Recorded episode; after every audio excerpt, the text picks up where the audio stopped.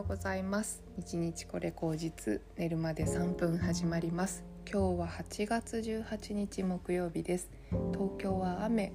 えー、曇り空がねここのところ続いています。朝起きた時にうん曇っているなっていう感じが今週多分ずっとそんな感じですね。うーんなんかこう季節の変わり目を感じます。多分お盆が終わってなんかねご先祖様がまた高いところに戻っていってっていう感じなんですかね。なんか天気の変化ってすごくこう人間にもたらす何て言うんだろうな節目感っていうかね切り替わりっていうのがすごく感じられますね。多分またえー、パキッとした季節の変わり目ではなくて徐々にまたこうなんとなく夕方涼しくななってきたなとかそういうことを感じるようなシーズンになってくるんじゃないでしょうか。多分ね相変わらず日中は暑いんでしょうけれども。えー、っとねそんな感じでですね。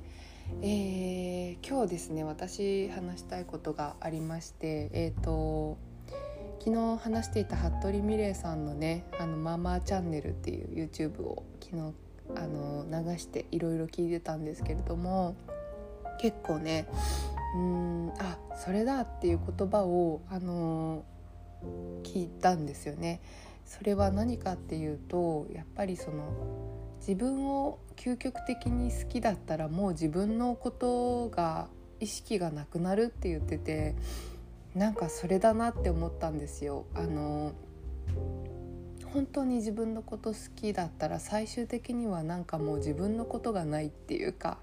自意識がなくなるっていうか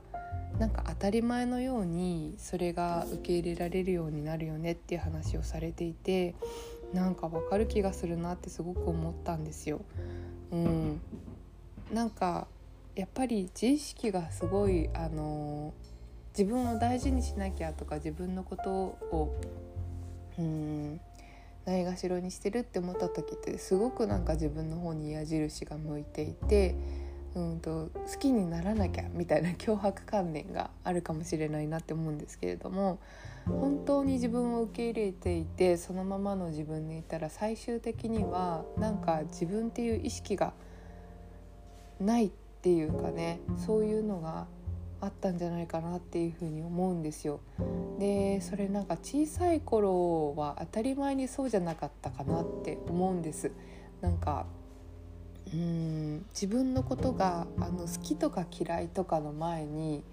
なんか自分は世界の一部だっていう感覚がねあったんじゃないかなってすごく思っていてでもあのいろんなこう社会生活の中でいろんな人と出会っていく中であと周りからいろんな刺激を受けて比べられたり競争社会っていうものを味わうことで自分の価値っていうものを勝手に採点しだすんじゃないかなっていうふうに思うんですね。でその価値の採点があの終わらない人っていうのはずっとそうやってうん自分の方に矢印が向くというかね。自分の方に矢印が向くというかなんかこう矢印の流れがうん把握できていないというかいつの間にか勝手にそっちに矢印が向いていることに気づかないというか。そんな感じ。で多分そのもっともっと広い話でいくと自然の生態系とかってなんか流れる方向性っていうのがすっごく大きくある気がしていて例えば四季が移ろうようになんかこうあるじゃないですか。植物とかがなんか意思を持ってそうしてるってとても思えないような流れってあると思うんですけど多分人間にもそういう流れっていうのがあると思うんですよね。だからある意味すごくこうそこをなんか意識し始めていろいろ考え出すとその流れが途絶えてうん自分っていうことがすごいなんか拡大解釈っていうかね顕微鏡で覗いたらすっごい大きくなっちゃってそれ見えてきちゃってどうしようみたいな状態なんじゃないかなっていうふうに思うんですけどもなんかそれがもう当たり前にそうだよねっていう風になってる状態ってもうなんかその流れのこととかあんまり見ていないよなっていうのをすごい思ってそれはすごい納得したんですよ。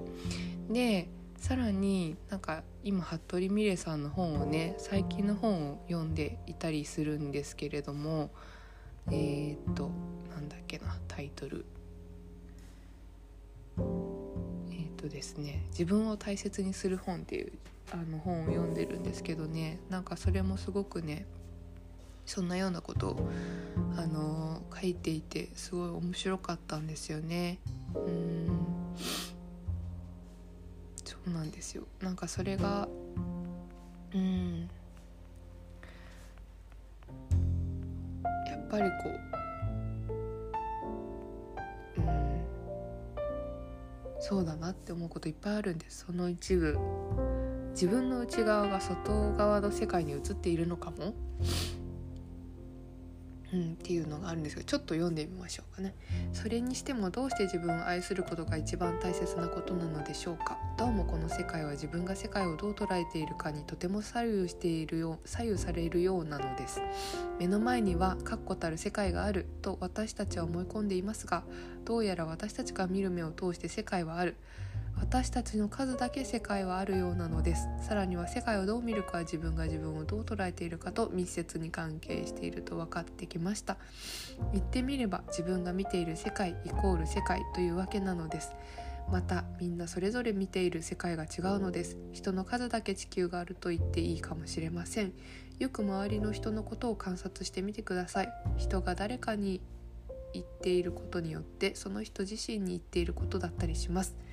あるいはその人が自分の親に対して言いたかったことや小さい小さな頃に誰かに言いたかったことを場所と時と人を変えて言っていることもよくあります。例えばです。極端なことを言えばいつも誰かに文句を言っている人が実は自分に文句を言っているということがあります。誰かにクレームを言っている人は本当は自分にクレームがいっぱいある人かもしれません。自分の親に言いたかったことがたまったままの人かもしれません。世界のネガティブなところばかりに目がいて怒ってばかりいる人は自分の中の何らかの怒りが終わっていない人なのかもしれないということなのです。自分の中にあるものが世界として映る。今私が自分という存在や世界に対して感じている確信の一つです。そうして外側のことを解決するには本質的に自分の中を解決するほか本当は方法がないのです。世界を変えたいならばその自分がその変化のそのものになりなさいという言葉がありますがどうやら世界を変えたいならばまずは自分が変わるしかありません。もちろん環境問題に対する取り組みや、えー、平和活動をしたり社会の問題や違和感を感じるシステムに対してはっきりノーと言ったり異論を唱えるということは言うまでもなく大切なことです。この社会や世界をしっかり自分の目で見て自分の心で考えて何か違うと思うことに対してはっきりとそれを表明することは言い過ぎても足りないこと言い過ぎても足りないほど重要なことです。そしてそういった活動や取り組みをする際にもやはり自分自身の中が平和かどうかが大切です。自分の中が平和ならば外側も平和になります。自分の中に戦争があれば外側も争いばかりになってしまいます。自分の中に不信感があれば外側に不信感を持つような出来事を引き寄せます。本来の自分を無視するという暴力を振るえば外側に対してもどこか知らず知らずのうちに暴力的になってしまう可能性を秘めています。同時にそれぞれの人の持つ正しいということにおいて二項対立を生み争っている場合ではもうないのではと私は思うのです。さらに一切何も社会的な活動をしていなかったとしても自分自身を大切にして自分を愛することを始めることは今すぐ一人でもできる素晴らしい平和運動だと私ははっきりと思っています。人間一人の存在は目に見えない部分でもこの社会と世界に打ち響いていくものだものだからです。といった感じでねすごくなんかあのー、いい話だなというかなんかこう私は結構響くことがあってうんとというのは私の世界の捉え方というのは結構周りの人が発言していることを鏡にしているっていうのいっぱいあるんですね。私っていうものは結構私はこうだと主張することが割とうーん意識的にないんですよね。でもこうやってポッドキャストを配信することによって多分結構発信できているとは思うんですけどもあの感じる部分って周りの影響から自分を感じてることが結構多いなっていうふうに思うので、っていうのは多分その感じるっていうその感覚のポイントがえーと、自分の中にあるところが一番大きく響いているから感じるんだと思うんですよ。そう思うとうん例えば何かコミュニケーションしていてなんかおかしいなこの会話とかちょっとなんかうんモヤモヤがあるなって思った時は多分自分の内側のモヤモヤがそのまま出ているっていうようななんかその出ているっていうのは出してるわけじゃなくってなんか自分がそういうこう眼鏡を持っているからそこにピントが合うっていうようなことなんだと思うんですよね。だからそういううんそういうことなんだと思うんですよ。でそれの眼鏡をもってしてそれをどう捉えるかによって世界が変わってくると思うんですよね。その眼鏡をもってしてすごい嫌だっていうのを拒否したままだと拒否することばかり目の前に見えてくるっていうかね。だけどそれをあそうだったんだ。そうだよねっていう風に、うん、受け入れれば